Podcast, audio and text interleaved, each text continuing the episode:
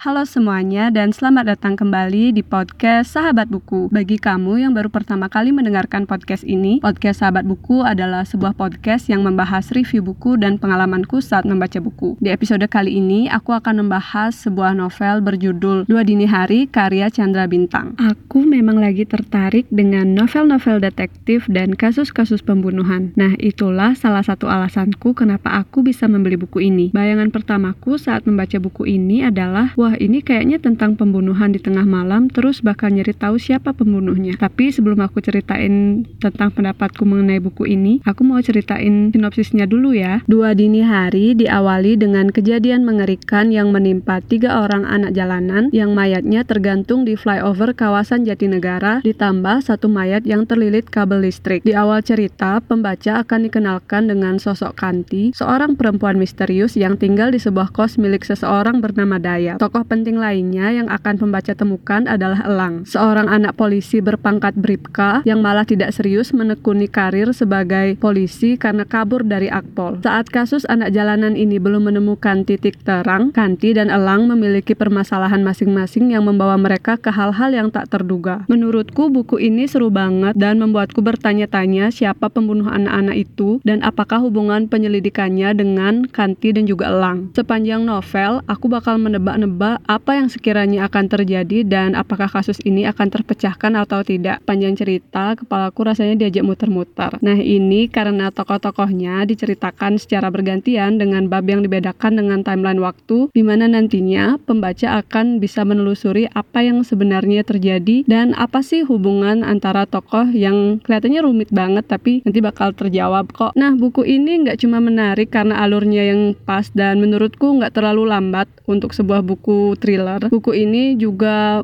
punya isu yang menarik banget untuk didiskusikan. Penanganan kasus anak-anak gelandangan yang mati itu nggak benar-benar ditanggepin sama pihak berwajib dan opini masyarakat bahkan juga terbagi antara yang peduli sama mereka dan juga nggak peduli. Nah bisa dibilang hal ini deket banget nih sama kehidupan kita di mana sering kali kita sebagai manusia menganggap remeh sesuatu yang terjadi di sekitar kita hanya karena itu tuh bukan urusan kita gitu. Hal ini juga buat aku sebagai pembaca mikirin kalau cerita fiksi sepertinya nggak hanya bisa jadi hiburan hiburan, tapi juga ngebuat kita mikir tentang apa-apa yang terjadi di dunia nyata. Nah, selain itu, bahasa yang digunakan penulis dalam buku ini juga menurutku mudah dimengerti dan cukup ringan, walaupun bisa dibilang ceritanya nggak ringan sama sekali. Nah, karena bukunya enak dibaca dan buat aku uh, waktu yang dibutuhkan untuk membaca buku ini juga nggak lama-lama banget. Nah, buat kamu yang sekiranya suka sama buku-buku thriller dan pengen coba baca buku thriller dari penulis Indonesia, aku nyaranin banget buku ini untuk kamu baca. Nah, karena settingnya masih sekitaran Indonesia, jadi menurutku ceritanya bisa mungkin lebih mudah dicerna dan juga uh, kita jadi familiar gitu sama latar yang ada di buku ini. Sekian untuk review buku Dua Dini Hari karya Chandra Bintang. Terima kasih.